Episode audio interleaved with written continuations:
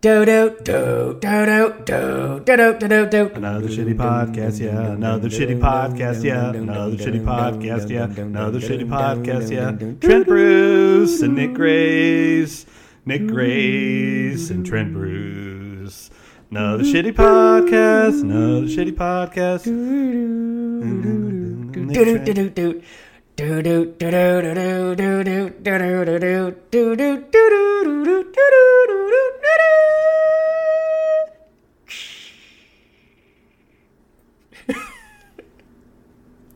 Season 2, Episode 2 of Another Shitty Podcast is brought to you by Shitty Accents That Everybody Thinks They Can Do, and Nobody Does It Very Good, including myself. Suck it, Trebek.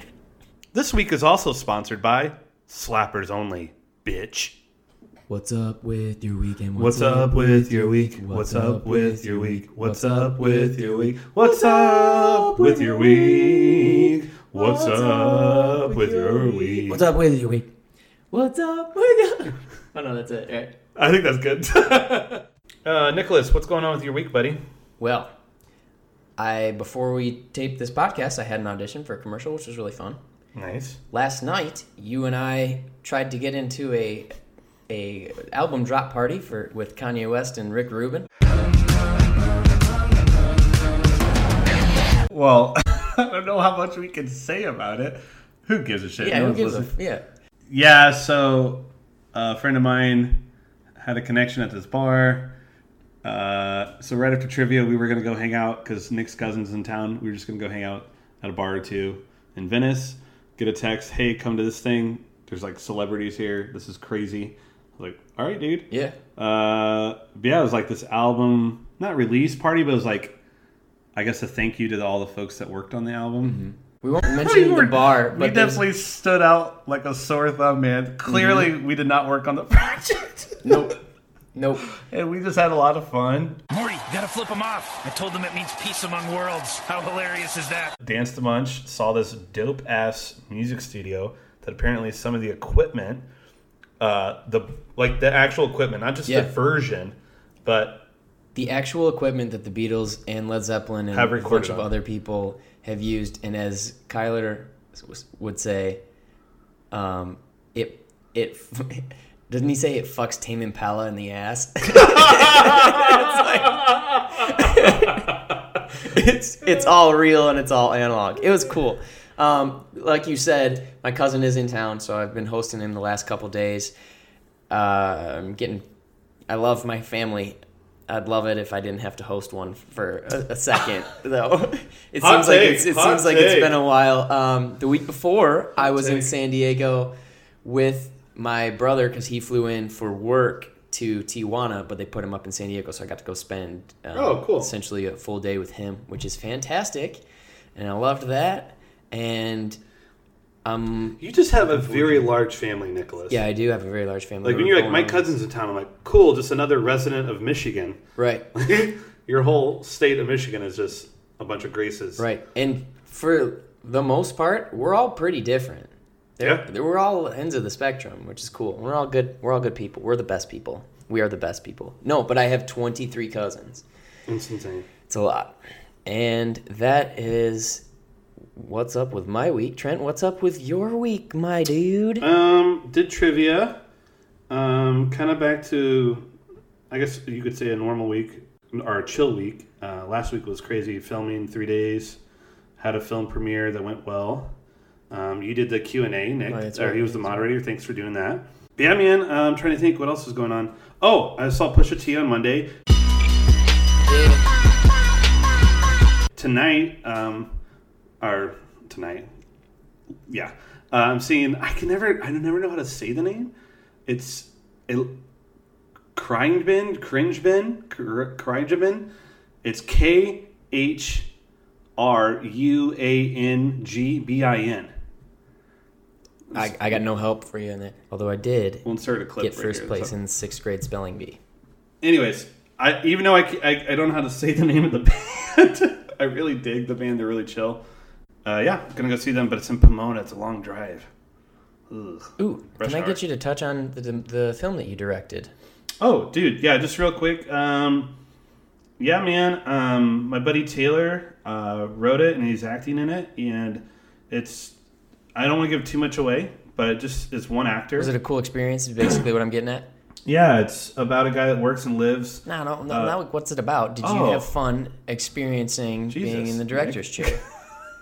We're not gonna give away what it's about, or else no one's gonna see it. I can talk a little bit I about don't it. talk about it. Just I want to know how you felt doing it. Let it. me let me talk. All right, I guess this is half your pod. Jesus.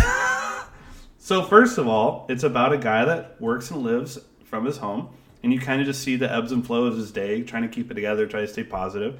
Uh, so there's some funny moments. There's some like a little more somber moments. That's all I'll say about it. Nicholas, suck my balls.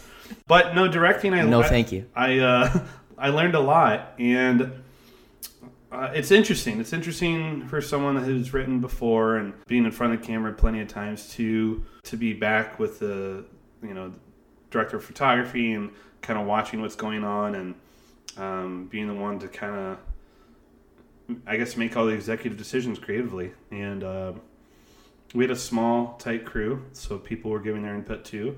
Um, I learned a lot. I learned some things that were that I've done in my past as an actor or someone on a project that I'm like, you know, seeing that in uh, in Taylor or different experiences on set. I mean, like, oh, I've done that, and I know not to do that. And this, and, and it's no disrespect from anyone. There's just there's certain roles you do on set. You know, if you don't, if there's not a clear order, uh, lines can get a little blurred. And when you're all friends and you're all creative people and Sometimes you've all it done makes it even harder. To, when you've done all, multiple roles, sometimes um, that can bleed into different experiences and different projects. But when you're, for example, when I'm a director, I'm going to do that role. Mm-hmm. I'm not going to tell sound what to do. Mm-hmm. You know, you know, if I'm an actor on the on the short or whatever, I'm not going to tell the cameraman what to do. Mm-hmm. You know what I mean? And so there's some there were some things like that that I noted to myself that either I have done or had or was doing or other people were doing on set. And again, it's no disrespect or hate on anyone. It's just it's just learning. I'm learning more, and uh, it's just another notch in the belt. And I actually really enjoyed it. It was grueling, 12 hour days. I haven't done that in a little while. Um, just standing and being on set in a hot apartment all day. But I think we got some really cool shit, and uh, I- I'm anxious to see the cut, man, and to get my notes and to, uh, you know, cut a couple times and then eventually get the final product. So I would love to do more of it. It's it's just. Uh, it's it's an interesting thing being not in front of the camera, but having a big stake in what's happening on camera. Uh, yeah, I loved it. It was cool. I would love to do more short, shorter things, short form stuff, web series, sketches, short films, uh, to just spread my wings a little more. Yeah, I felt really confident in doing it. Um, I was in my head the entire time, but um, yeah, if you're not nervous about something or anxious to an extent, then it's probably not worthwhile. It's probably not uh, important to you. If you're very whatever indifferent to it, um, or even just uh, what's the word content, even probably shouldn't be doing it. You should probably just stop doing what that is, whatever that is. And it doesn't have to be a creative outlet or entertainment or film. But if you're just going through your day, day to day, being like, I'm indifferent about this, or I'm content, or or especially if you don't like it, right? But if you find something that you that gets you excited, that does make you nervous because you want to do well at it, there might be something there. So that's my week.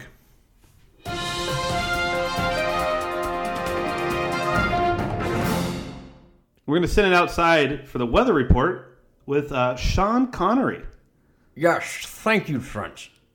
The weather, the weather outside is it's, it's about seventy-five and sunny for Los Angeles. I'm James Bond, and that's the weather.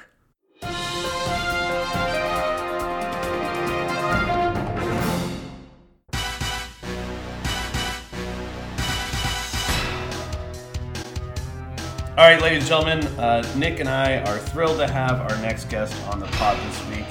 Um, the very funny, the very talented, very intelligent, especially when it comes to the subject. Uh, Thom Newell, welcome to the pod, baby. Hola, dudes. What's going on? It feels like we should have had you on a lot earlier. I I mean, I would say that I agree with you, but I haven't listened to your podcast, so I don't know if it's like new or old. Well, just to let you know, just to let you know, you've been on the, the docket for a while. Great, so. great, great. Well, listening to your podcast is now on the docket for me. Listening to the one that you're on. We have been trying to set this up for a while because we wanted to get you on to talk about James Bond. Bond. James Bond. Damn straight. Yeah, we're doing a James Bond episode. Um, I think out of anyone I've ever met, you are the the most, the biggest connoisseur of this franchise. I'll buy that. Yeah, I can't remember what year it was, but we watched. I think we watched Bond all day for Thanksgiving at y'all's place. I can do this all day. We did. That was at the. That was um, that back in the Hollywood place. So I, TBS? you might have been there. No, No. no. Um, it was. It was. We. I mean, I haven't had TV like channels as an adult ever because you know I was born in the '80s, so we just got rid of that shit. um, but no, we. Uh, I had like the Blu-rays or the DVDs or whatever, and and uh, you know they always do like a Bond thing on TBS or Spike yeah. or whatever, and so oh well, everyone's coming over for Thanksgiving. We were spending the whole day together, so I just like programmed a few of the Bond flicks. Um, and I think we, you know, we watched like five, and I think I picked one from each Bond. I think is what I did, and uh, just had them playing through the day. So I, I think the only one that we all like sat down and watched was the last one after dinner, which is Goldeneye. At that point, we had, we didn't. I don't think we ended up actually going into the Craig era, but uh, Did you remember chronologically? I did. I, I, I don't always watch them chronologically, but um, quite often I ask people to watch them in chronological order because they are like it is a running series. They, they there are like direct sequels, and it's a big misconception in the series that like none of them follow each other. Like many of them actually like reference earlier ones and don't exist without uh, one. You know, there are certain like Roger Moore stories. For instance, that don't exist without the Lazenby story, and it's like, Oh, oh, cool. well, so if you didn't watch the one with George Lazenby, you're literally missing out on shit that like Mm-hmm. Roger Moore is doing and Dalton is referencing and Brosnan's referencing. Um, so like you want to watch them all, and It if you watch them in order, it helps.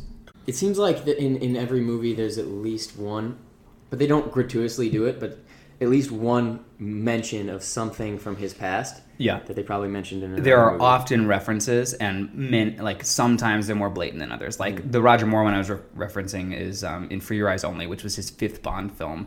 Uh, the first one in the 80s, the first one that John Glen directed, who directed every entry in the 80s, is the most prolific Bond director of the entire franchise. He was editing them before that. Oh, wow. But um, For Your Eyes Only, they actually they did a direct reference to On Her Majesty's Secret Service because they weren't planning on having Moore back. That was, I think, the second time that they had tried to get Dalton in the role, and he had turned it down again, and Moore came back. Uh, and so they had already written the film, and the first scene is him visiting the grave of his dead wife, and he marries the woman, and she dies in On Her Majesty's Secret Service. He he marries her, and then it's the last scene of the film.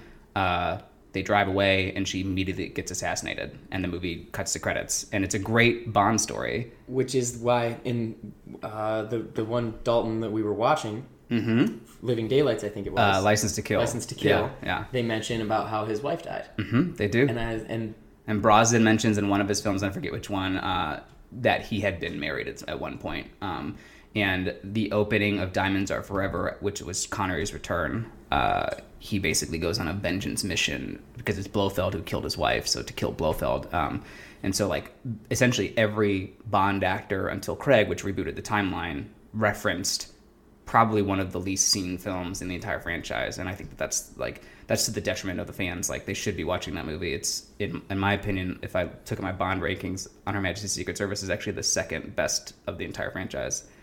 I don't get to a connery film i think in my ranking until like the third or fourth.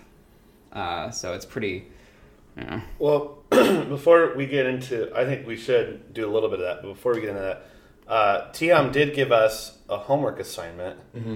Uh, so we watched uh, prior to recording this, License to Kill and The Living Daylights. both of the Dalton films.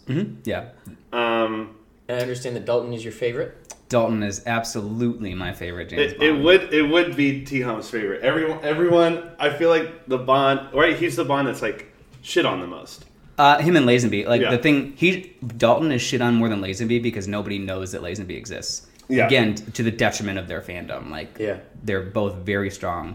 Uh, they have very strong entries in the series. So I uh, let's get into this. Uh, after watching both of them, I was really scratching my head of why uh, Timothy Dalton. I don't know if it's because of other things in his career or out in his personal life.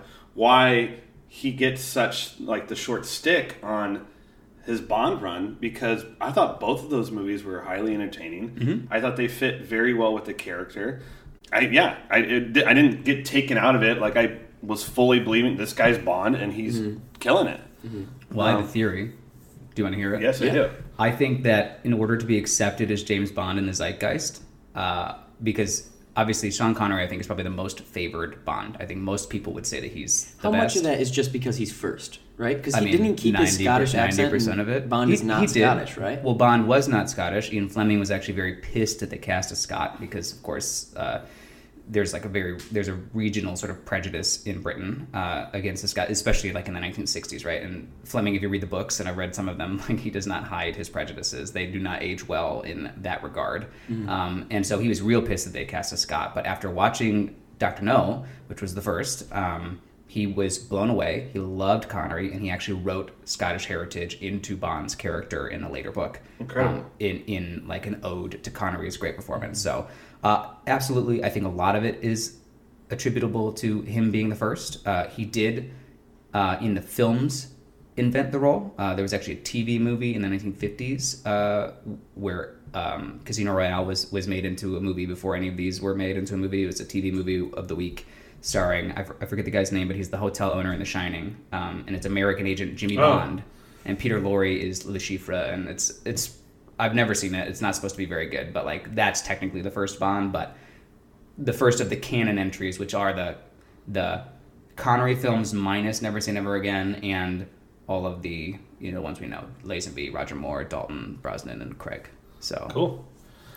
um, but I do have a theory about why Dalton and Lazenby especially get shit on, and I think that to to get accepted in the cultural zeitgeist of being like a good Bond, who are the Bonds people defend? They they clearly they defend Sean Connery. Plenty of people defend Roger Moore. Uh, he does get the short end of the stick sometimes, but like you also have very strong defenders of him. Uh, he he has been in the most Bond films. Uh, He, I mean, How he- many?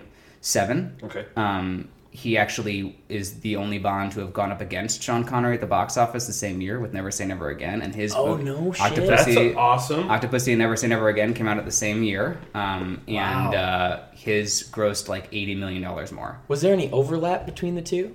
Like was um, or especially with Moore because he was he was on it for so long. Was there anybody like there was a Bond and then there was Moore again, being Bond? What so, do you mean? So like maybe J- Like- Roger Moore did a few movies, then there was a new Bond, and then Roger Moore did more movies. No, uh, the only time so. that happened was Sean Connery. Oh, okay. Sean Connery left and came back. So Sean Connery left and it was George Lazenby. Lazenby decided not to return, um, and then Connery came back for one more role. He was paid he was paid a million dollars to do Diamonds Are Forever, which was the highest paycheck in history at that point for for an actor. Wow. Um, and uh, yeah, and then he came back, whatever it was, like 15 years later to do Never Say Never Again. And that came out the same year as Roger Moore's Octopussy, and Octopussy outgrossed the Sean Connery one by like 80 million in the early 80s. It was a huge success. Wow. Um, hence why Roger Moore like stayed in the role like too long if you're thinking like age because his movies were really really successful and really well regarded. So like he he gets the short end of the stick sometimes now, but he also is well like very defendable. Pierce Brosnan, people love. He did four of them. Um, I think arguably he only made one good Bond film, but like Which was Goldeneye is Yeah. his good one. Uh, and then Craig is obviously very defendable as well. He's he's making his fifth entry right now. Um, Dalton and Lazenby. Lazenby got one. Dalton got two. Goldeneye, in theory, was it was titled something else. Was supposed to be Dalton's film. Um, he was he was signed on for three films, and after there's a six year gap between License to Kill and Goldeneye. It's the longest gap in the history of the series. And it's because there was a rights issue, and they didn't know who was going to distribute the film. It took six years, Holy and shit. basically they were developing the newest film, writing the script. Dalton had read the script and he had liked it. And then six years later, uh, when they were ready to roll, uh, he said, "Guys, it's six years. Like we're six years on now. I don't want to do this anymore. Like I, I am a big actor. I don't need this." And uh, you know, he said, "Thanks, but no thanks." Essentially, and then they went with Brosnan, um, who was actually he replaced Brosnan originally as well. Brosnan was hired for Living Daylights and couldn't get out of his TV contract for Remington Steele. And Dalton, Wow. it was Dalton's, I think, third time that they had asked him to take on the role, and basically because he was friends with the producers, finally said like, "Oh, you're in a bind," because they had hired Pierce and announced Pierce. He was James Bond. Pierce would have been a very young Bond then. He would have. Um, but the, the youngest Bond is Lazenby. He was 30 when the movie came out. Um, but uh, but yeah, I mean, it's probably all for the better, to be honest. Like, I think Brosnan, he would have been really young. And, you know, I'm not sure how well that would have been regarded. I think that, like, basically mid 30s up is, is, is a really nice place to start, if not in your 40s for that role.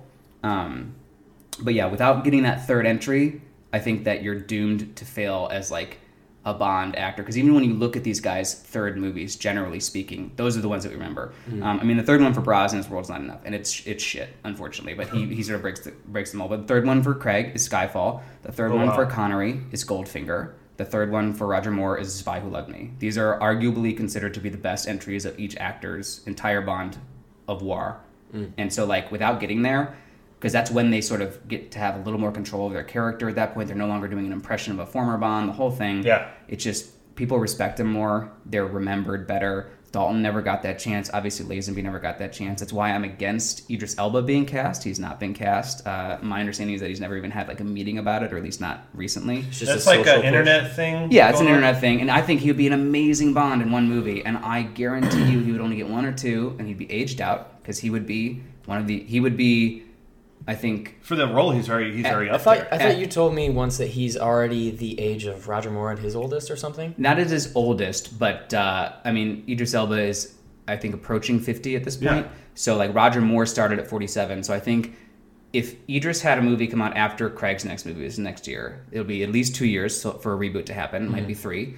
Idris Elba would be 50. He would be the oldest starting Bond ever, and he would get one or two movies, and he would be he would age out. He'd be done, and um, people would shit on him because of that. Yeah. And I would probably be sitting here on this podcast four years from now defending the shit out of a great performance from a great actor in a great Bond film, but nobody would appreciate it because he didn't get to that that point. And I think if you're not going to be able to get to three Bond films, that's how you got to plan these actors out. I think because that's where I think the culture really shifts as like we're no longer remembering the last person, we're now like in the new person. Yeah. Um, so you think that's the main reason why Dalton didn't get the accolades? Absolutely. Yeah. Uh, there's a there's a lot of like there's a lot of fandom for him, and, and um, he is technically considered to be the most accurate towards the book's portrayal. Okay. So he is that version of Bond. That's what I'd heard. Yeah. And he's uh, very famously, he was, uh, I mean, I don't know if Pierce or Daniel have done this, but like he was the only actor to every day on set, he would have the original novels with him and he would read them in between scenes. Oh. Um, he also has one of the best um, resumes of any Bond actor, arguably the best. He's from the Royal Shakespeare Company, so Right. he's like a well regarded actor in his own right, as opposed to like Sean Connery was in like an Irish leprechaun musical before he was James Bond. Like, you know what I mean? Like, Pierce Brosnan, his spy show on NBC was like comedic, Yeah. and then he did a bunch of TV action movies. Okay. Uh, Daniel Craig, I mean, you guys don't even remember what he was in before that, but he was in, you know, Layer Cake was great. Right, Layer Cake was and cool, but Road I to didn't even Perdition, he Layer was the Cake junkie in Road to Perdition. That's right. And Layer Cake, which I'm, I, I understand is like that's kind of the movie that got him Bond. Mm-hmm. pretty much, yeah, But that was a movie that me and probably most people didn't watch until after they found out he was Bond. Yeah. I Oh, mean, yeah. they're like, oh, what else has he done? And Exactly. He's done Layer Cake, and Layer Exactly. Cake is good, but Yeah, Roger Moore was the most famous. He was actually a TV star. He was the Saint, very famous Okay. TV role. Um, and uh, so it, it was a good casting idea. And then obviously Lazenby was not an actor before he became Bond. He was a model, very successful one. But um, Dalton is um, ref- refreshingly realistic. Mm-hmm. To to have turned down Bond twice because he just didn't think he was he was old. He didn't think enough he was for old the, enough, yeah. for the Yeah. he was originally offered the role in his twenties. Yeah. Oh wow. Yeah, real young. You look at pictures of Timothy Dalton in his twenties. You're like, thank God you said no. Well, and Oh, he's yeah, not baby face, yeah. not, he, you know, not a lot of these guys have. I guess Connery did, but like his stature, he's not like a broad dude. He's like, Yeah. he's a really skinny dude. I do think Dalton's the tallest, if I remember right. But Oh, really? correct, he is like he's shirtless and License to Kill a, fe- a, a bit, and he's very he's like small, like he looks like a normal like dude. generally, yeah, yeah. And that's the thing I like too about uh, Bond. It's not necessarily like these gigantic. Um, obviously, it's well, it's Craig was the first jacked one. Yeah, like- it's se- it, you know it's obviously separate from like the Rambo's and, and Yeah. Termin- you know and Predator, like those kind of action movies. He's not a martial artist. Yeah. He is like he's a bit of a street brawler, but he's, he's, using his uh, head most of the time, right? That's, Are there any? And this is just my ignorance. Are there any uh, either in the movies or the books where there's like a Batman Begins kind of thing, where he's like training or like he goes to school, You mean like, like Bond school, pre-Bond? Well, you figure out like how is he so smart? Like how does he know how to do all this? Like oh, okay. Um, not that I'm aware of, Like, but I haven't read know. all the books. Um, so the books there are there are I, I forget how many novels now. Um, it's like 17 or 18, and then there are a number of short stories. Um, but Casino Royale is the first book, and my understanding is that's the first chronologically the first story he appears in as well. And I mean, you know, it, it's just him becoming an agent essentially. Yeah. But I there's not like an academy or uh, no, and we know little bits of his past. We do know that um, I don't think Skyfall invented it. I do believe he was an adopted, like in Scotland, person uh, or young young boy. Um, and there are again, there are references to things on how he like evolves. Like it's really telling that Roger Moore's version of Bond, which was the, considered to be like the most Playboy esque, like they all obviously sleep around and use their sexuality as a tool, but like Moore, that was his biggest tool. His physicality couldn't really match Connery and later like Dalton or whatever, but but he was very sexual. Um, and but that comes post on Her Majesty's Secret Service. The one woman that James Bond said I could live, I could be with this person for the rest of my life con- like got married to her she's assassinated immediately like that that changes the perspective of why does bond sleep around. It's actually not in the story in the canon idea. It really isn't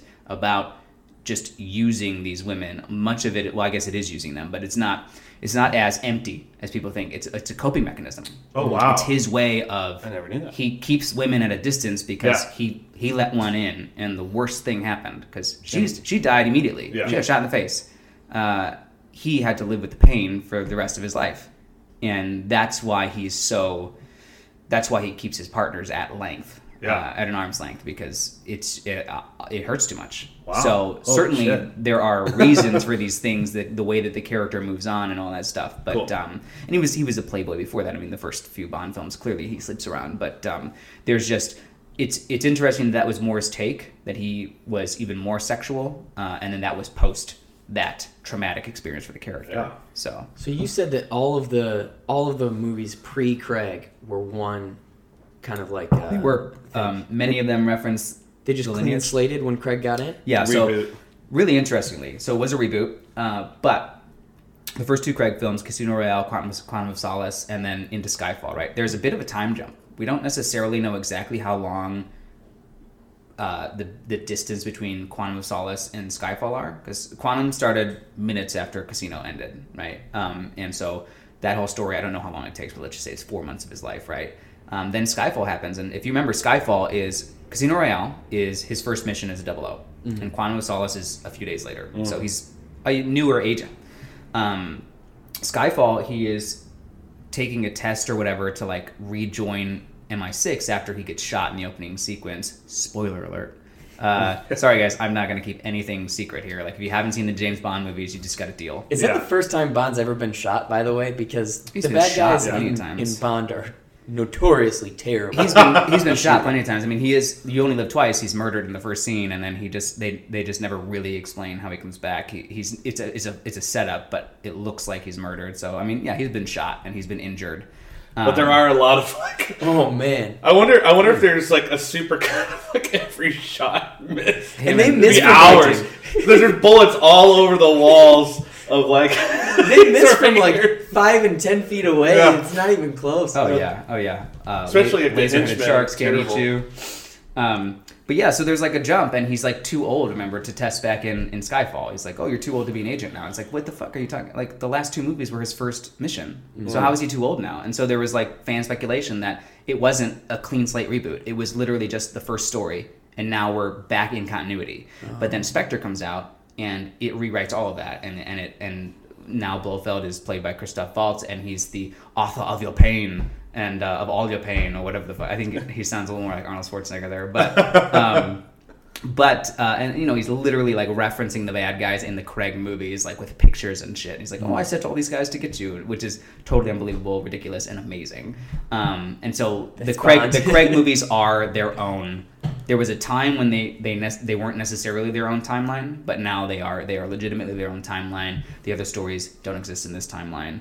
Um, which I think is unfortunate, to be quite honest. I think I, I don't like that creative decision. I, I would have liked if we just kept going because Bond doesn't really age all that much, you know, and Yeah. it just sort of keeps going. And uh, having the prequel film just sort of happen first, and now we see him as he's a little bit older after all these other films had happened. Okay, like I'm into that, but that's that's not what happened. So I feel like damn near every franchise kind of does that. They'll they'll be a well, that's restarting the, off that's point. the new thing. Yeah. Yeah. I mean it's not, I mean it's happened a lot before, but like it's it's very in vogue at the moment. Yeah, Um, do we want to talk about the two homework assignments we had? I think we should. do it. Yeah. Uh, which one do you want to do first, Nicholas? Let's start with um, the the first one.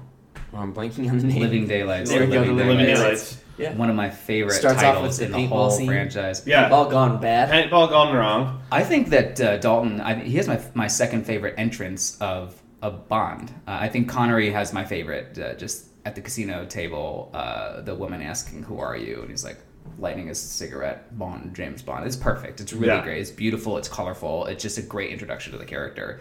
And then obviously each one, as they recast, there's always a new intro. Goldeneye has a decent one, though the first time you see Pierce Brosnan, he's literally hanging upside down inside of a bathroom toilet. I can't and wait it's to a weird watch thing. some of these. I Um, rewatch some of these. But uh, but Living Daylights, I mean, it's amazing. That paintball scene of like, on the side of a cliff, essentially. yeah, and you knew that you were getting a new Bond. They had advertised this on the new Bond, Okay. um, and it was they were advertising Dalton is dangerous, Oh. um, which is such a great way to advertise it. Yeah. Uh, and then in License to Kill, he was such a mean one. License to Kill, the whole thing was uh, his bad side is a dangerous place to be, and you're just like, fuck yeah.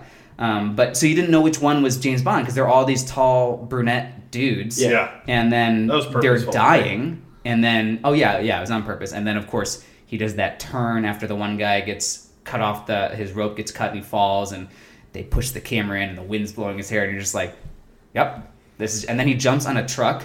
Which which lights on fire while he's on it, and he lights on fire. This is the and then opening he jumps. scene. This is the opening Then scene. he, then as the truck flies off of a cliff, he jumps out with his parachute and then lands on a yacht with a woman complaining. so there's a woman on a phone, Oh yeah, which is amazing. a big '80s phone. Yeah. uh, Big 80s phone. She's complaining about the type of men that she's around. You know, the country club types, the kind of highfalutin, you know, unrealistic. I, and then I think the line is, "I need a real man." yep. And then he lands on it. it, it crashes through uh, the top of it. I don't know. You don't. What do you call that? Like a tarp. The top of the Yeah. Sure. Yeah. the the boat, uh, and he lands in there. Uh, who does he call? Q. Uh, he he calls op- he calls um exercise control, so Okay. uh, some form of the government, right? Yeah, and uh, they immediately obviously need him back for the mission or Yeah. whatever. But then he says, "Pick me up in an hour." Or what does it say? You gotta pick me up. Two. In, no, pick it up in an hour.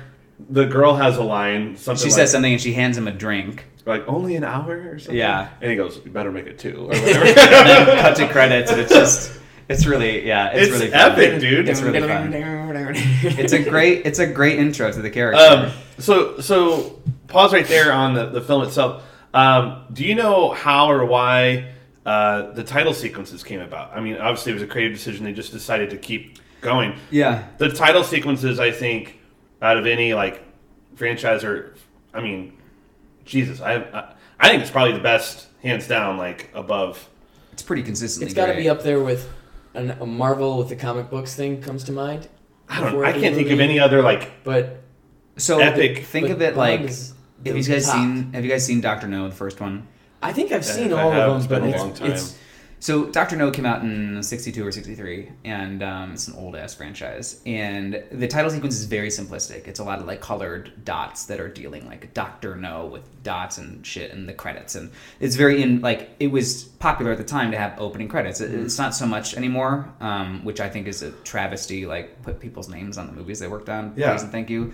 Um, but uh, that was what you did, and and then in From Russia with Love, they just did it again. Um, I think it was a it was a little more um, it was a little more uh, just I guess established at that point because they also that was the first one with a with a like a title track. So the title track of Doctor No is the James Bond theme. Okay. So that's the first time you hear it, and it's it's the introduction of it. From Russia with Love has the song From Russia with Love um, over the credits, and then you can really trace most James Bond traditions to Goldfinger, Cool. which was Connery's third one. From Russia with Love was very successful. Um, fun note: the reason they chose that to be the second Bond film because they made these all out of chronological order uh, Oh. was because JFK had listed it in his top ten favorite novels of all time. oh, Oh, Uh, amazing! it's the first Bond novel I read. It's my favorite Connery entry. Um, and yeah, it's it's a really fun one. But I think, um, in, in my opinion, too, uh, best theme song.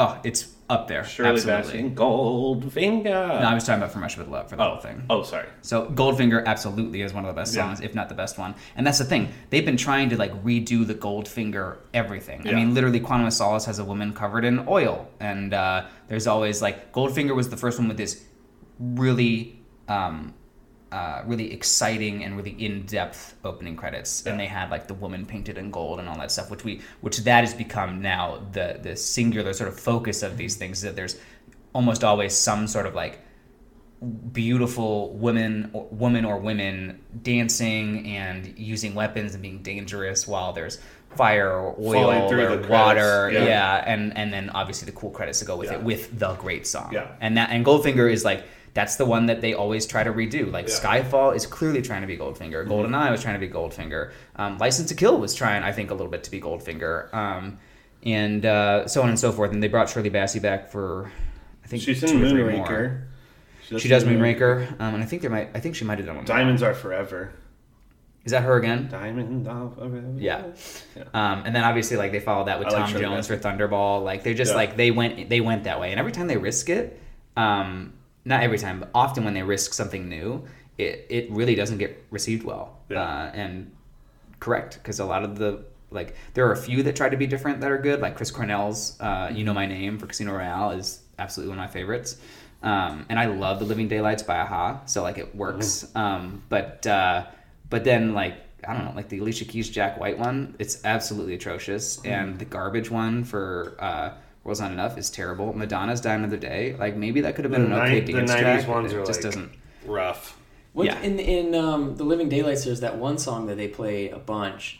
That is, uh, I think it's called "Where Is Everybody Gone." Where is everybody gone? It's such an it's such an eight. It's First one of of all, the- both that's these plus the Pretenders, are dude. very Yeah. eighties. Oh, they're super 80s. Yeah. I, I think 80s. I think the one thing that if I could have changed anything about the two Dalton entries, Mm-hmm. I would have no offense to John Glen, but I would have changed directors. He did every 80s entry in the franchise and they're very they're all very similar. Um, the stunt work gets better. He got much better at making the films. the plane scene when Oh my they're God. hanging onto like those bombs or whatever Yeah. in in that net is insane. It's incredible. Yeah. That's incredible. The plane scene, the opening plane scene in License to Kill is incredible. The truck fight in License to Kill is incredible. Um, there's a lot of cool um, horse work in Living Daylights. Uh, and especially like that's the movie that came after A View to a Kill, which literally takes place partially at a horse track. So like it really, the horse shit in A View to a Kill sucks. But then in Living Daylights, the next movie, same director, it works really, really well. I mean, Roger Moore couldn't ride a horse at that point, so he was too old. Like, Yeah. like he was really, really old, and so like it just didn't work. But like Dalton is like riding horses. He's you can see him on the truck in the opening scene as they're driving around a cliff. You know, there's clearly inserts with rear projection, but there's also very clearly like Timothy Dalton on top of a truck driving down a road. Like Right. that's they didn't have access to that with a lot of the other Bonds, um, which I think also helped his entire performance because it just made you believe that this like they were advertising him as the more dangerous one, the darker one, and to see him do those sort of more dangerous stunts, if you Stunts, will. yeah. Uh, and there were obviously stunt stuntmen doing the work as well. Not to say that they were not a part of it, but Dalton just took because he allowed himself to to do a little bit more than some of the previous actors. It allowed the coverage to be more creative because you could be close and mm. watch the action because there could be a camera catching his face and it was fine. Whereas there's a lot of Roger Moore sequences where it's it's very clearly not Roger Moore like running upstairs, and you're just like, there's an Eiffel Tower scene, and I think it's a View to a Kill, and he's running up the Eiffel Tower, and it's it's absolutely not Roger Moore running up the stairs, and I'm just like, oh, Why don't Okay. Why don't we not do that? Are- we just are- gotta cut away. are these uh, are these Dalton movies the ones where we get introduced to everything that shouldn't blow up is blowing up? oh, dude, it's very 80s. Yeah. It's everything. You got to think 89 License to Kill uh, is one of the biggest financial flops of the franchise uh, because first of all, it had a bad marketing campaign. It was called License Revoked until about I don't know four, three, four months before the film came out. Wait, really? Yeah, they were testing Because the title. ti- the title now it's great, is awesome. but they were testing the title License Revoked um, because the story is that in License to Kill, his license is revoked, so he does not have a license to kill in License to Kill. yeah. yeah. Um, so it doesn't necessarily make sense. Although but he does.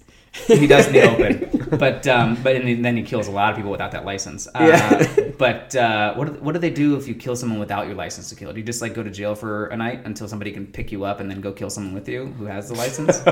Uh, I forgot my license, guys. I can't kill anyone. I don't have my I don't have it on me. but yeah, they tested, and obviously, like the James Bond films are famous famous for their marketing, great posters, great trailers, all that stuff. And they tested "License Revoked" in the U.S. market as a title, and everyone was like, "He loses his driver's license." Like Americans didn't get it. That's that's literally what I thought yeah, right of course, away. of course. So they changed it, but it also means that it has probably the worst poster in the entire franchise. Um, it has some of the worst marketing materials. They're just not very good. It was Um, rushed.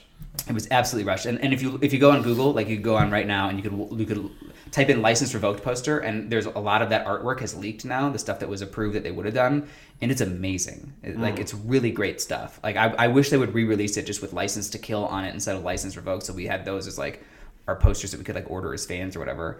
But um, but this was also the same year again. So talking about like the action and how like the filmmaker grew. This is '89, so Batman came out this year. Lethal Weapon Two came out this year. Holy This is the year after Die Hard.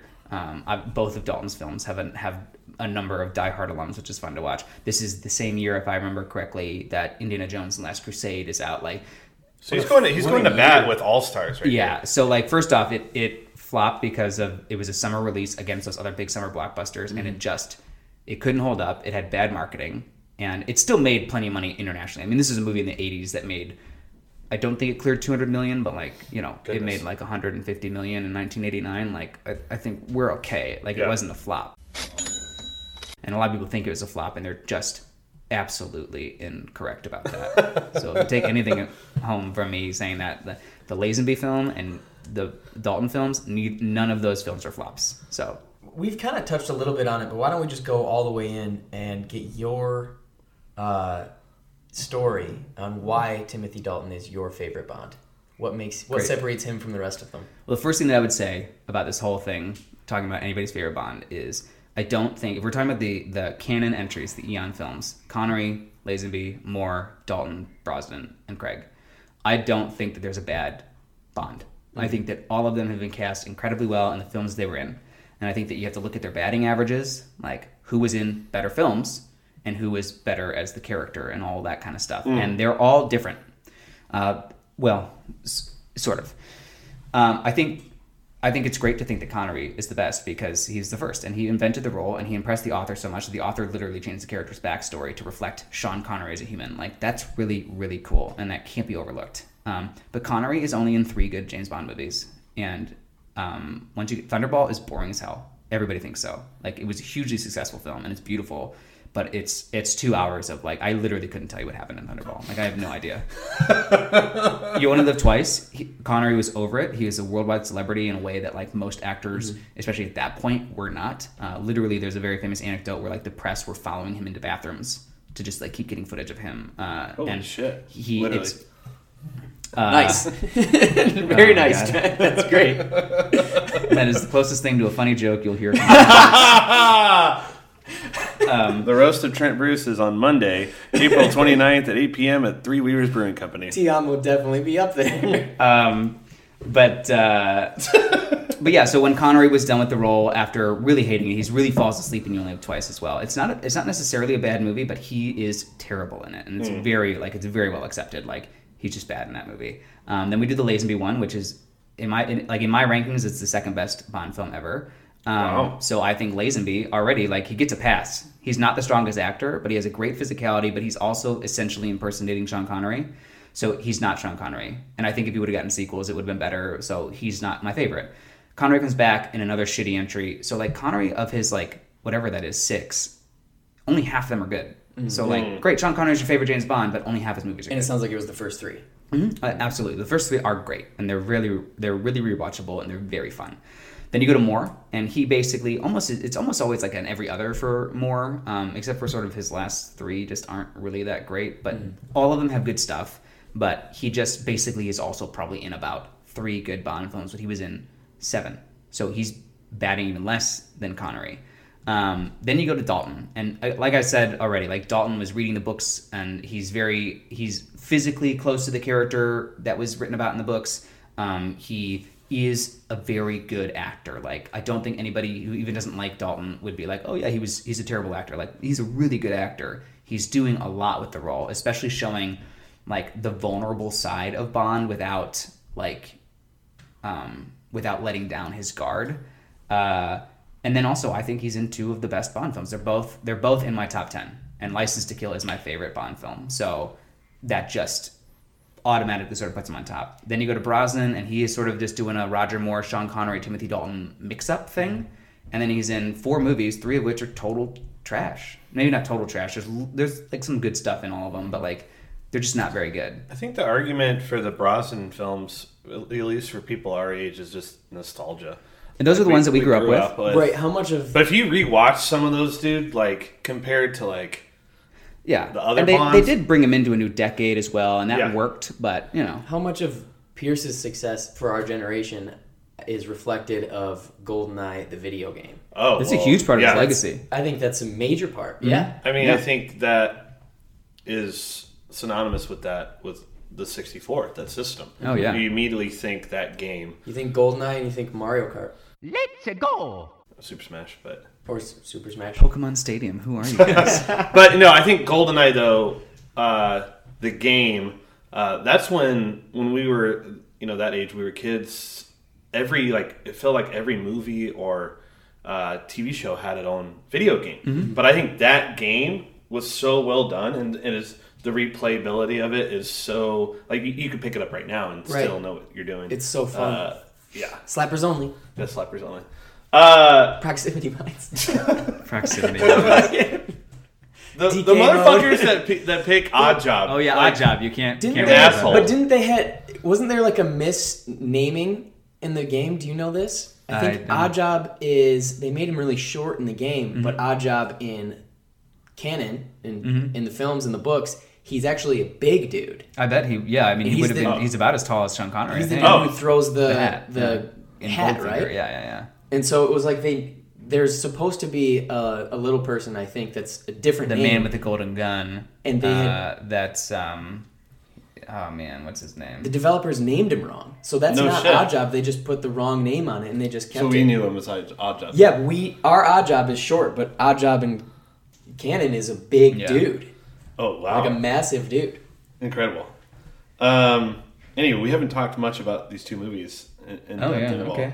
Okay. Uh, What'd you guys think? I had a lot of fun. I think I thought uh, they were really fun. I thought License were, to Kill was the more uh, was dealing with the underwater, like the aquarium Yeah. one. Yeah. I think I enjoyed that one more. in the keys. Yeah, that one was brutal. It's much meaner. It's yeah. it's it's way more graphic. Mm-hmm. Obviously, with uh, I mean, they fed two or three people to that shark, Yeah, um, and then that one guy. Benicio got ground up in the oh, in the It's cocaine. yeah. it's violent. I was is. surprised It's of the how, first PG thirteen Bond film. how bloody it was. Mm-hmm. Um, all the others were PG.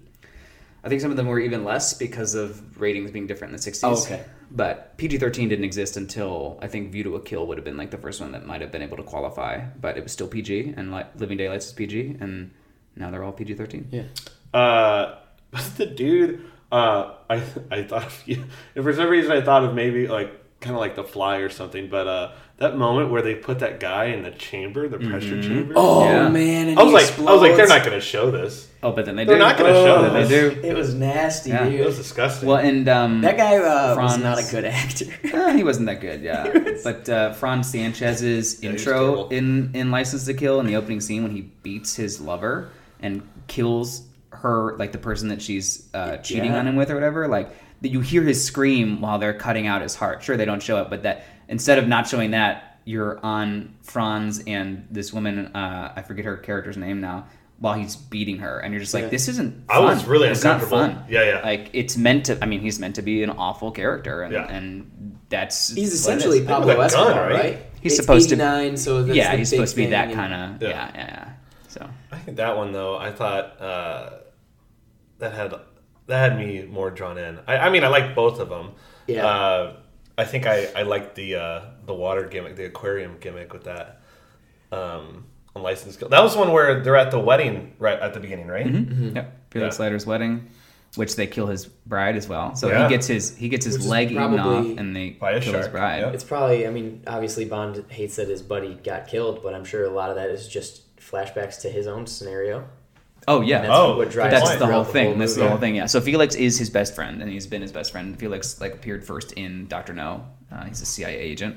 Uh, but that actor who's in this, let me look up his name real quick. While you're Um, looking that up, I'm pretty sure I was confused at the beginning that doesn't Bond kiss the bride on the mouth? Yeah, there was a little bit of that. That was, that was I'm like, is. Bond getting married? They were like they were like grinding in the like Yeah. in a private There- room. there is He a like bit of a- kisses her like There's a bit of a on the mouth. sexual tension there. So it's David Hedison is this Felix Leiter. He's the only person before Jeffrey Wright uh, reprised the role to have ever reprised the role. They recast Felix Leiter every time. Okay. And so he was in Live and Let Die, which is the first Roger Moore entry. But the the producer loved him, and they wanted if they were going to kill off Felix Leiter. I mean, he doesn't die in this film, but he's essentially he's, he doesn't appear in the Brosnan films because I, I'm assuming it would be difficult to be a field agent for the CIA with only one leg, uh, so he doesn't do that anymore. Um, and uh, the, so they brought Felix, they brought David Hedison back, and he's a great Felix Leiter. He's probably he probably is the best Felix Leiter. Um, and yeah, it's just fun. It's fun that this story is so personal to Bond, and Yeah. it's like he is really mean, but because the story warrants it. One thing I noticed throughout is that, um, and I think it's the beginning sets the tone of how brutal it was, right, on their wedding day. Yeah. Uh, he wa- he he does his homework. He what he, he stays there to watch certain people get like killed off if he's not the one doing it. Mm-hmm. Like you remember that he's in that little uh, pool area behind the boat, making sure this like this guy gets yeah. He wants to make sure that it's, it's very Yojimbo esque. He's playing these people against each other, and he Yeah. wants to make sure that his plans are working. Yeah. But I was like, damn, that's brutal. Like he he wants to see it. License to Kill, uh, second favorite Bond girl Definitely my second favorite Bond girl. behind obviously Halle Berry because anything she's in. Halle Berry. Do we have favorite Bond girls? Who are you guys' favorite Bond girls? Well, those are my top two. Are you serious Um, about Halle Berry? Dead serious. Dead serious. Jinx. when people are like, Nick, what's your type? I'm from now on. I'm just gonna say Halle Berry Well, is my type. that's fine to like Halle Berry, but do you like you like Jinx and Die Another Day? Good for you. That's great. um, it wasn't Rachel. Is Rachel Weisz was a, a Bond girl, wasn't she? No, No, she wasn't. no, No, it was who's Rosamund Pike and Die Another Day with there's a Halle Berry. there's like the Russian. Some there's man. It's a Daniel Craig and there's a Russian girl and I can't remember her name. Olga Kurylenko. yes, yeah. I like her. I think she's not a bad Bond girl Wait, was at Jane all. Seymour Bond girl? She was very famously in Live and Let Die. Yeah. Call me Kitty Cat. Okay, kitty cat. Oh, Uh, Solitaire. that's gonna be up there. Kitty cat. She's great. That's gonna be up there. So Carey Lowell playing Pam Bouvier in License to Kill is absolutely my second favorite Bond girl. My favorite Bond girl is Diana Rigg, and she is she is Tracy Bond. She's the woman that marries Bond in On Her Majesty's Secret Service, and very famously. Bond has a car chase, right? And in that film, before they get married, and they're sort of maybe Oh gonna fall in love. Goodness. What? That's the wife.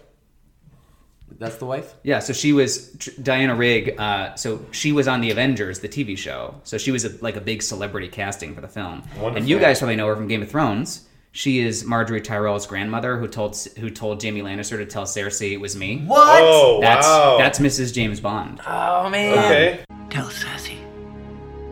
I wanted to know it was me. But she very famously in that film, they have like an on, on and off again kind of romance situation, and there's a car chase scene. James Bond does not drive the car in the car chase in On Her Majesty's Secret Service. She does, and she's badass. And you watch Lazenby's Bond watch her driving while they're evading the bad guys, and you can you can like watch him fall in love with her. That'd be like, oh, this woman could save me. Yeah. I'm in. I'm in, and she's amazing in the role. She's very, she's very beautiful and very sexual, and all that Bond girl stuff that you're sort of used to. That's that's enjoyable and titillating to watch on screen. But then she's like just a deeper character. That's really surprising that they would even do that for In- a woman in the in 1969? 69. yeah. Well, that's good.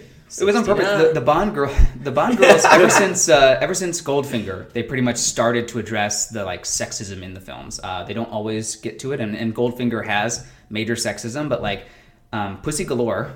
Yeah. I mean, Pussy Galore is played by Honor Blackman. Like she had a Bond girl name just naturally. Yeah. But she uh, very famously is like she she has her character has uh, like a fighter pilot ring of just female fighter pilots who come to save the day at the end of the movie. Like they tried to they tried to start addressing it early in the series. They and it's almost like a two steps forward, one step back kind of situation. Um, but there's you can consistently see in the series where they try to sort of um, maybe apologize or maybe just move forward with their their treatment of women, especially as like at the character level. So Tracy Bond is definitely, in my opinion, like the first of the of the real major like we're gonna move this forward. And then uh, least favorite would be Denise Richards.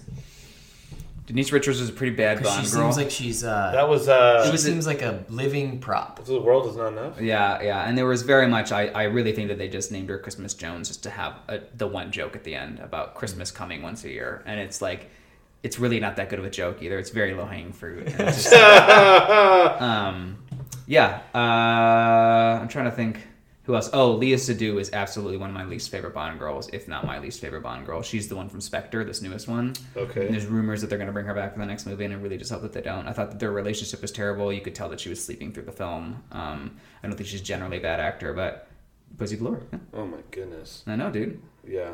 Sorry, I'm, I'm literally just looking at photos of uh, top Bond girls to figure it out. Trying to think of it. Oh, you know what? Unfortunately, I, I love Living Daylights, but I don't think Maryam Dab- Diabo is a very good Bond Not girl. really. She was kind of a Is a bad boring character, to be honest. Yeah. Like the the idea of her character is fine to me. Like this, especially woman, originally. yeah, like this woman. Well, first off, the female sniper was a good shtick, and that's the short story it's based on. It's just that opening scene or whatever. But um, the idea that this woman could be doing something to protect the man that she loves, and then she's being lied to, and who does she trust? Like that's its own really interesting character arc. Yeah. And they really don't go much of anywhere with it. And then by the end, like certainly like during that plane scene, they have her like driving the jeep next to it, doing some fun stuff. But then she like almost crashes the plane because she's like not looking. Uh, it's just a weird. Yeah. And she's she's actually like she's um she does a lot of humanitarian work. Uh, she's a very strong feminist, and she actually didn't take the role initially because she didn't want to be a Bond girl because they're so uh, flat and objectified. Yeah. And then she honestly like she took, like I said, uh, unfortunately, I think she took one of the worst ones to be honest. Um, The but- end of that movie is You is seem like kind of clueless almost. Yeah. Dalton, it's Dalton does a great job, but you can tell that he's like frustrated with her in the plane because y- y- you can just read Doesn't on his yell at her, face too. Yeah, I You think- can read on his face that he's just like, "Oh my god, you are so dumb." Yeah, I gotta, I gotta do I go find to this bomb everything? and go like go kick the ass of this Nazi dude. Like By hanging outside the back of this plane, Yeah, you can't- All you, you have can't to do just, is like, hold not slide into a mountain. you couldn't do it. The- you know where mountains are? Below the sky. Yeah. Every mountain is below the sky. Uh, oh, So that's all you gotta do. this reminds me of the the the ending of that film. Right, they can't find a place to land the plane, Yeah. so then they they they jump out of the plane. Right, Yeah. They land next to a road. Yeah. that do. wasn't there while they were in the plane. They do, they but do. then they land next to this road that the plane even like you they watch it fly by. The road that they could have landed on. It's the 80s, Yeah. right? That's what it is, yeah. Um, Well, the other, the other, go ahead. uh, and going back to that one song, um, where has everybody gone? there's By one Pretenders. point he's there's like a food court and he runs in there and to talk to his buddy and the, the doors open and Mm-hmm. Yeah. you hear that song. A bunch of shit goes down. About five minutes later, five to ten minutes later, he's he's going back in there and the same goddamn song is playing. Dude, they can only there's only so many songs by the Pretenders you can get written for your damn movie, dude. Yes. What are you what are you It must have been like Come on, Nick. The what are Oh doing? Baby by Justin Bieber of 1986. Oh, God. Just the same thing Oh, over and over again.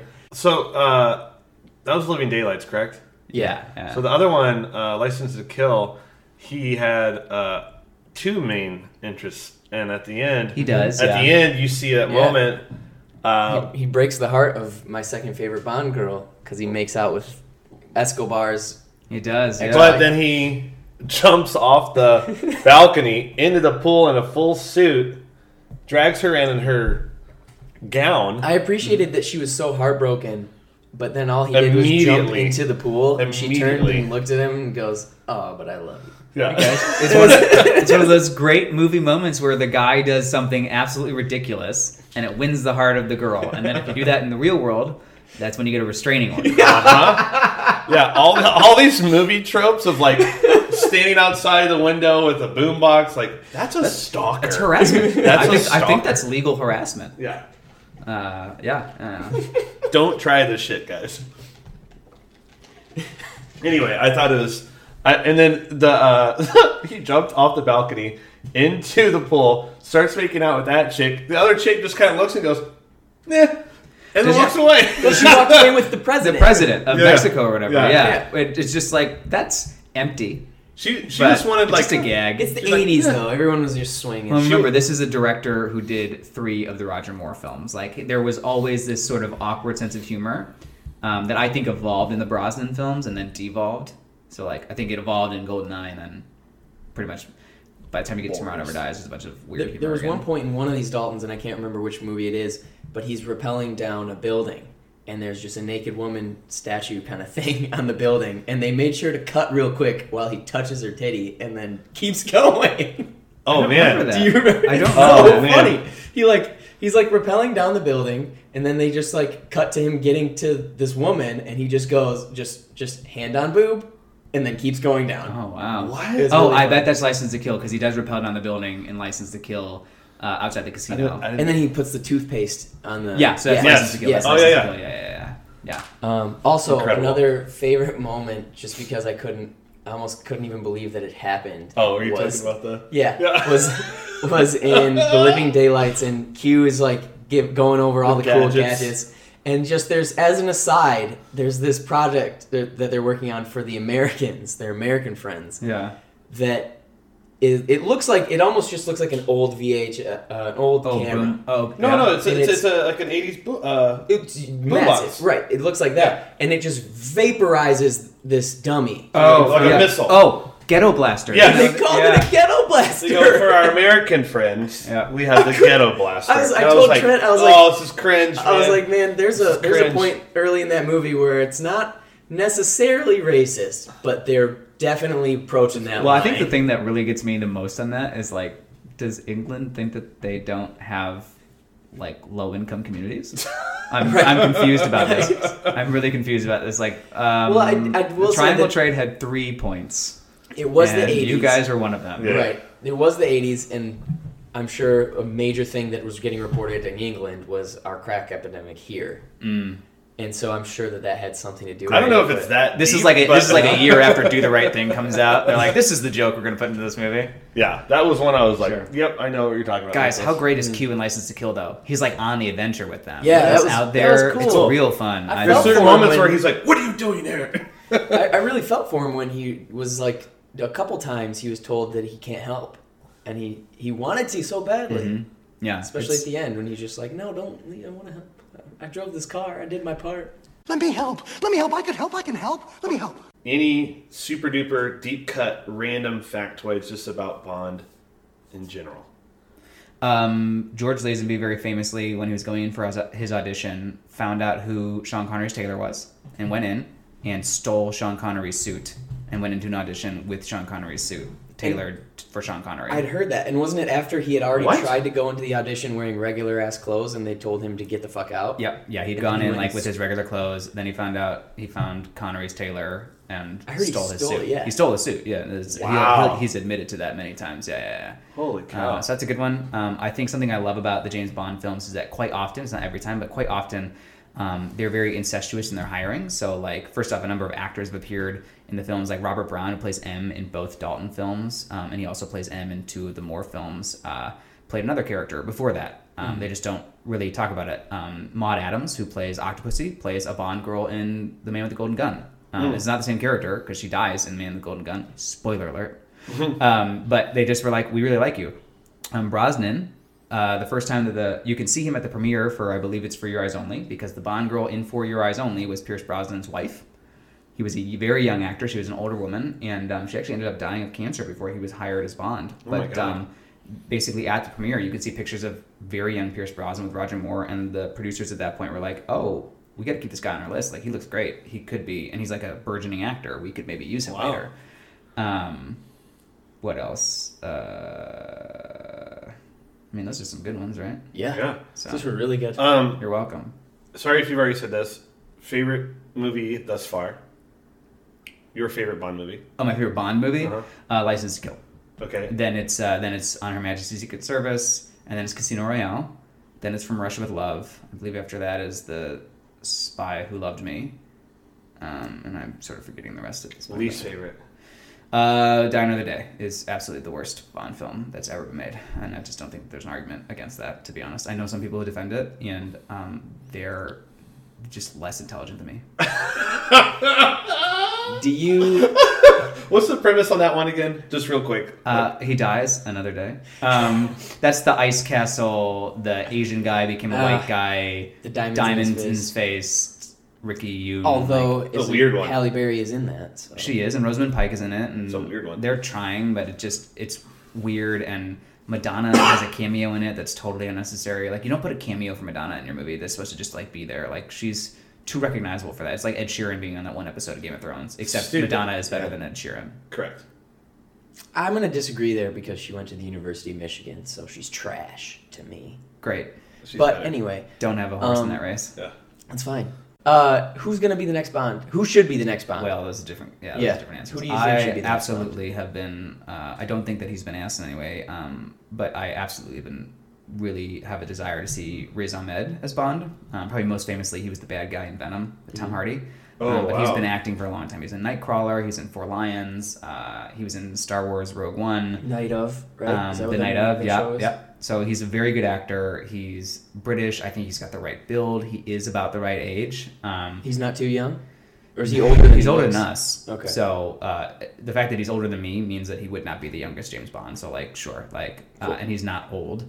Um, I forget the guy's name, but I believe the only person right now who's been brought in for like a serious talk slash interview is um, the guy who played Robb Stark on Game of Thrones, and he's Oh, Richard Madden.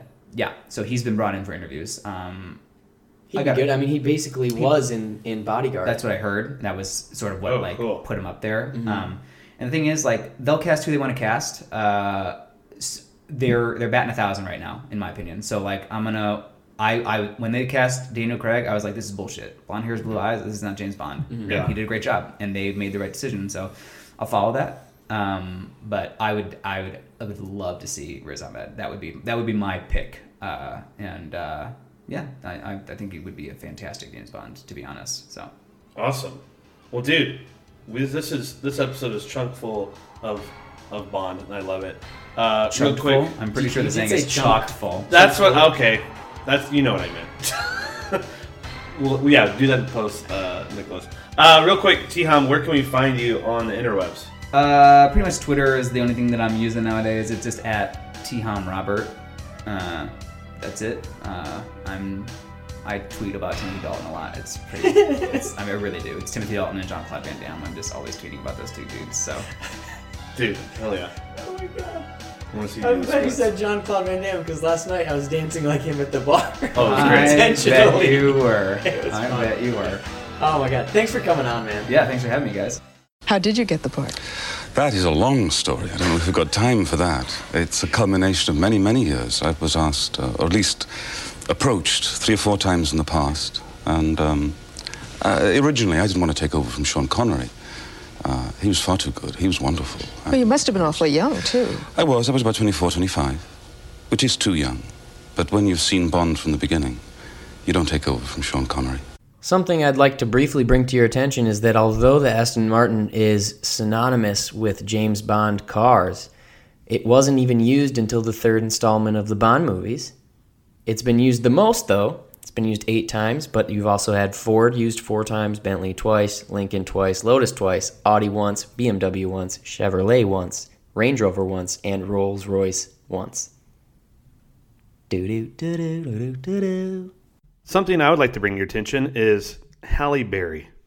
Run away as fast as you can. 24 7, 365. Pussy stays on my mind. I, I, I, I did it. Alright, alright, I admit it. Now pick your next move. You can leave or live with it. We're going to start with hip hop today. Trent, what's the news in hip hop? Well, your boy, uh, this past Monday, went to the Novo at LA Live and saw one of my favorite guys, uh, Pusha T, If you know, you know. one half of Clipse, if you will. Hey, hey, former president of Good Music as well. Um, dude, it was great. So, uh, for those that don't live in Los Angeles, uh, Coachella is obviously the biggest festival on the West Coast. and Um, the biggest waste of money. I didn't say that, but I agree with you. Mhm. Um, I don't know why. I made, yeah, it is. So you could say it then. It's a waste of money. It's trash. it's all it is is you're spending thousands of dollars for Instagram photos. Yeah. Um. Anyways. Um. So you now went to Coachella. do- Yeah. What? What did you do? So Coachella is two weekends now. So what happens is a lot of artists will play smaller LA shows between the weekends. Um, so Pusha T did a show at the Novo on Monday. It was like forty bucks, and it was totally worth it. Um, he's great. He's got a. He's been around for so long.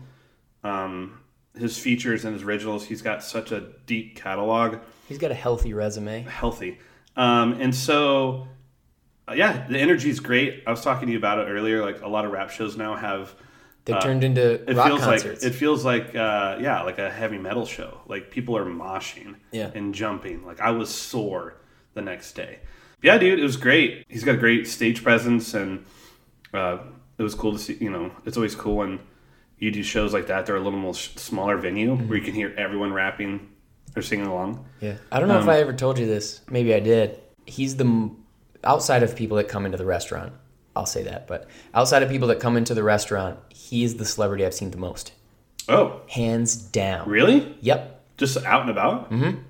Oh, I don't know if he lives in LA even, or I if he, he lives off here, yeah. of Melrose, uh, Melrose Boulevard, but he's got a pretty recognizable look, too, yeah. Yeah, I've seen him at Whole Foods, and I've seen him at that section of Melrose Boulevard just walking alone five times. And he's a very dis- distinct looking He's got the guy. haircut for Yeah. years. It- for years. Yeah. Since Yuck. since Clipse. Yuck. People hear the yuck and they know Yeah. it's me, dude. Uh, I see him all the time, and I, I will one day get up the gumption to be like, I love you, dude. I just want to Ric Flair woo at the guy. Oh, that'd be I love that he woos in so many of his songs. He's cool, man. Uh, but no, dude, he's just one of those rappers that I think uh, he was around a while ago, had a big pop, obviously with his brother, Mhm. and then since he's been with Good Music and worked with Kanye, um, like I own a hard copy of uh, what's the album? Is it My Name Is My Name? The one with the barcode on it. On vinyl? No, I, CD, CD? actually. when I was still buying CDs. laser disc. It wasn't that long ago, actually. It was only probably like five years ago or so. Anywho, uh, what else is going on in hip hop? The number one song of the of the time right Man, now is called talked about something Old Town. Road, and it's I- we have to acknowledge it. We have to acknowledge it. So I watched uh, uh, Hot 97 with Peter Rosenberg and all those dudes. They were talking about it and how one thing I do like about it is they were arguing like the classification. Like if you can't call this country or hip hop, then like what is it? Exactly. Mhm. And so they're like, well, you need to take. Then they started bringing up like the theme song for the new Spider Verse. Mhm. They're like, that's number one on hip hop records. Post Malone. But they were saying that's not a hip hop record. Right. And I agree. We that should be talked on the about pop this charts. before. That should be on the pop charts. Mhm. So, in terms of the song, uh, we, Nick and I were talking about this. It's just, I mean, he's this moment's shittier version of Soulja Boy. Yeah. Soulja Boy, tough. unless he does something super duper creative. The, the runtime of the song is under three minutes. Billy Ray Cyrus is on a remix of it. The, the the the song is trash. It's pretty much a joke. It's like an instant meme. It's really bad Um, if you want to the like bag. yeah horses in the bar. Yeah. If you uh, look at if you just listen to the words, they don't make sense. Yeah. I hate, I hate that we have to talk about it, but we have to talk about it. I do think that people should chill out on the classifications and in terms of like charts and whatever. Mm-hmm. And, you know, if he's making money, good on him. He's making his money. But it's honestly terrible. I don't know anything else about this kid. He wants to call it country. He wants to call it country trap or whatever the hell he's calling it. I don't really give a shit. Just keep it off my airwaves. but it's a pretty awful song. Yeah. Um, oh, back to Pusha T on, to end hip hop on a good note. If you haven't seen his Coachella performance, or at least his set design on his stage, Mm-hmm. he's got people dressed up like essentially like the bad guys in the Bond movie to keep in reference that are in like snowsuits that are Oh. dancing. They look like military, like abominable snowman, like like you would wear That's to neat. hide in snow. Yeah, like Yeti shit. And he's standing to open his set. He's standing on a giant, like almost like iceberg thing of snow, obviously to represent Coke. Um, but and, and, and everyone's in all white. It's like this guy's had the longest career just because rapping about dealing drugs. Coke, Coke rap. yeah, Yeah. I think he's the best at it. Yeah, he's he's like one of the probably the founding father of Coke rap. He Him sal- and his I mean, he salutes Jay a lot, Mhm. um, especially in that song "Drug Dealers Anonymous" that came out a couple of years ago. Anywho, While we're on this, last thing. Yeah. When we were talking about how much Coachella sucks and it's a massive waste of money, here's another reason why it's a massive waste of money. Apparently, they live stream it. Yeah. So you can watch you it can in your watch bed. it for free. Girl, you know you ain't gotta pay for nothing around me. I'm the bootleg queen. I'll give it to you for free ninety nine. Free ninety nine. You can see it in bed here, and you can see you can see and hear it better than there. Ridiculous. Uh-huh. That's this week in hip hop. I'm from a Golden State at, but Portland where I lay at. I'm the daddy, Mac Mac daddy with Hooper rapping. Y'all be on your crisscross, uh, hustling backwards. All this game I'm giving is probably gonna be a caption. When the lights and camera off, I'ma still be by that action. This week in basketball, we're going to start out with some Spartan news. My guy and everyone's guy, Magic Johnson, has quit being the president of basketball operations with the Los Angeles Lakers, which I think is a good move. Yeah, I I mean, give your two cents. I'll give mine. Well, I think it's a good mood, move because he was clearly unhappy. Yeah. With the restrictions that are on the role, uh, that are with the role of being the president of basketball operations, like you cannot talk to anybody or about anybody that's not affiliated with the Lakers, because then it's tampering. For instance, he couldn't say Yeah. congratulations to Dwyane Wade on a great I career. think he's just too much of a personality to be that involved. He's with a professional franchise. He's the biggest name in the history of the Los Angeles Lakers, who have had a quite a history. Yeah. And he's very entrenched with everybody. The Buss family runs the whole thing. Like I told you earlier, a lot like the McMahon family. It's a lot of just for some reason there's storylines and mm-hmm. that are unnecessary and a whole lot of drama going on behind the scenes. Drama. But Magic has been there for all of it. Yeah. And I think that in the last two years as being president, he realized just how unfun and miserable that organization is ran. Yeah. And right now they've got LeBron James. LeBron there, who is one of the best basketball players of all time, probably number two, certainly not number one. Um, Just a reminder. But he's yeah, because in case anyone needed a rem- reminder, which they don't, because Michael, you don't need a reminder anyway. But the way that the Lakers are trying to operate is LeBron is the focus and he's kind of the shot caller Yeah. with all of this. Yeah. And that's just a terrible way to run a business, which is what this is. It's a business. Well, I think uh, the issue is, you know, weeks in, months into this past season, people are already rumors swirling around about Luke Walton getting fired. Right. That's your coach. Right. That's uh, the guy that's in charge immediately, day to day, and of your players. Mhm. And so, if that's already, you know, at the beginning of your season, that's already going around.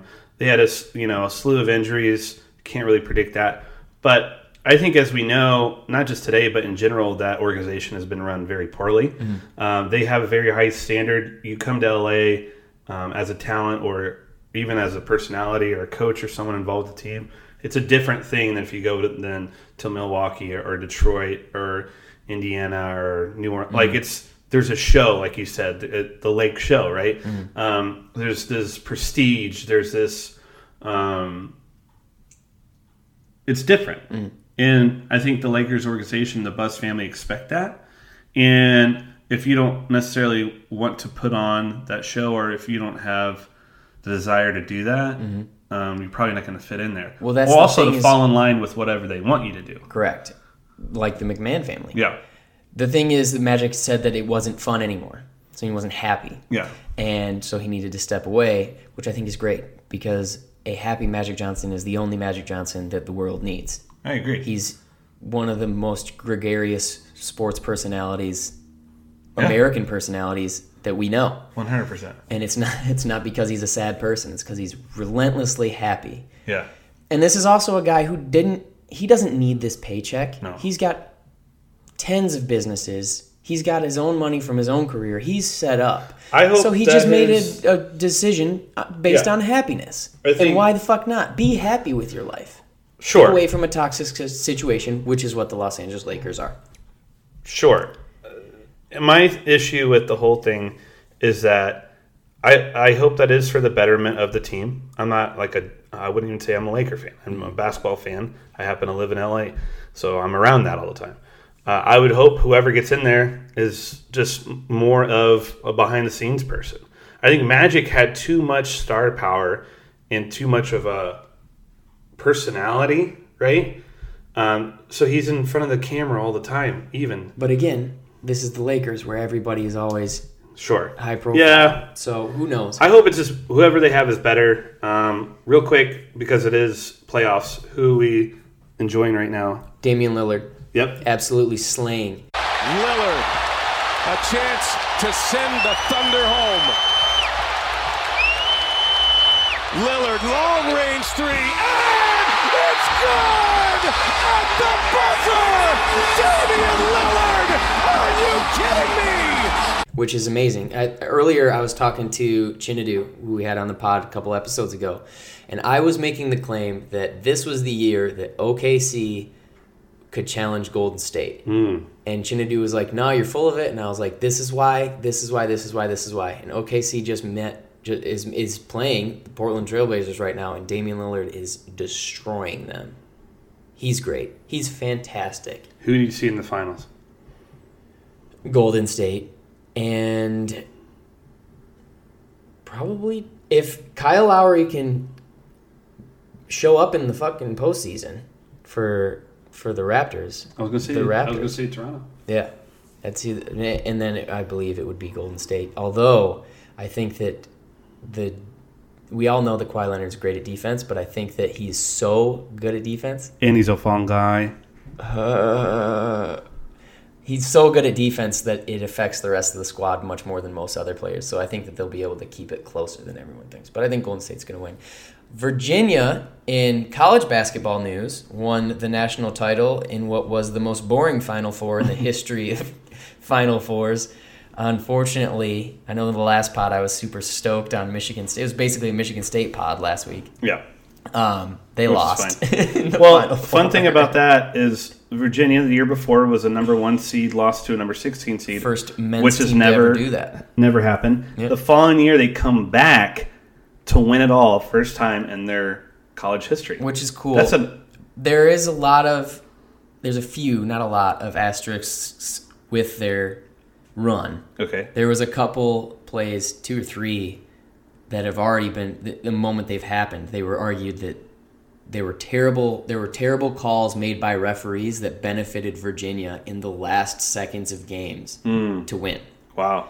So it's just kind of weird. Yeah. It's, you know, I have a hard time caring as soon as Michigan State's out. So that's this week in basketball. We're going to send it over to Trent for this week in wrestling. It's a new day. Yes, it is.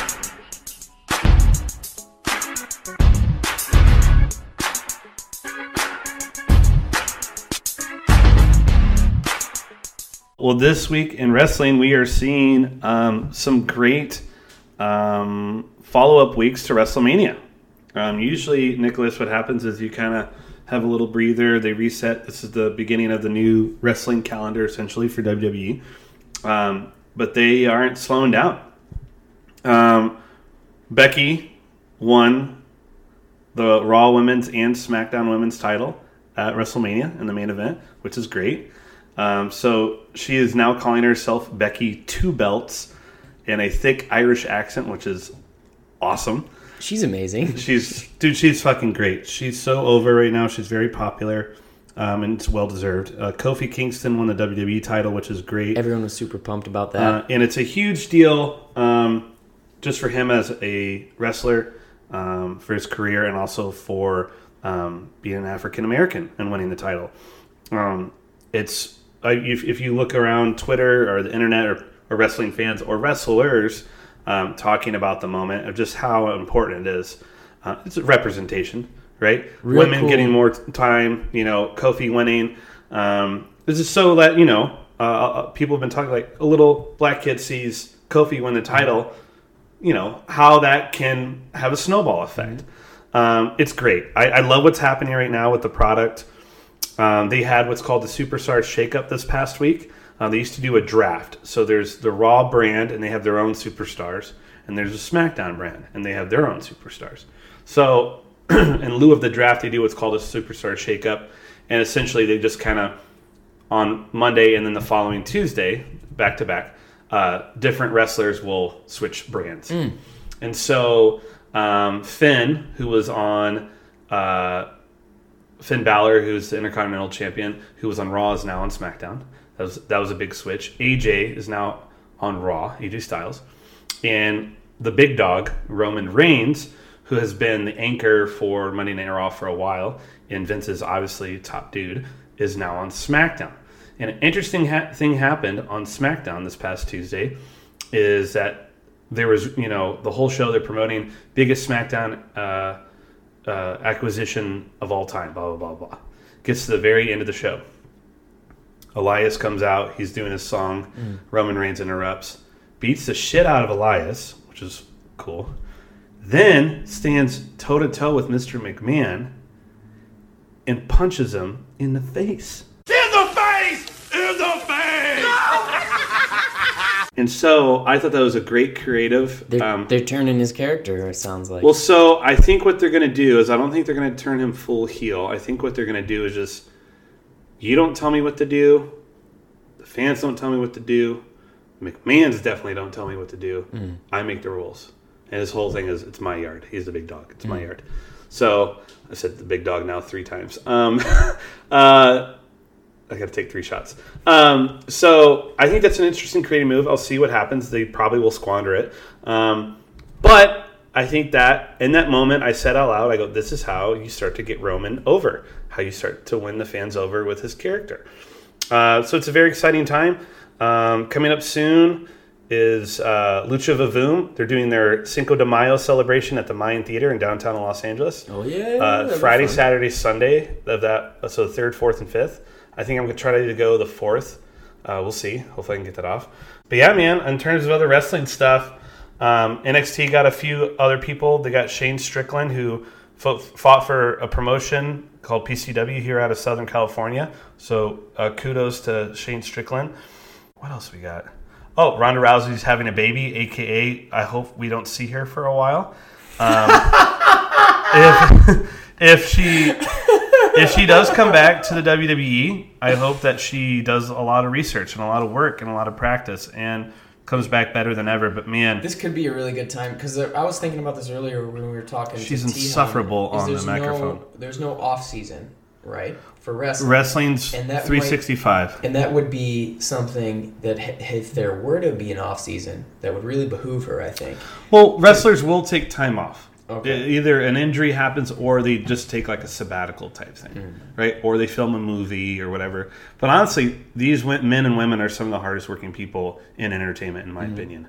It, and if you're not doing a live television show or pay per view, you're doing house shows. Yeah. You're doing radio interviews. You're in front of camera, local television.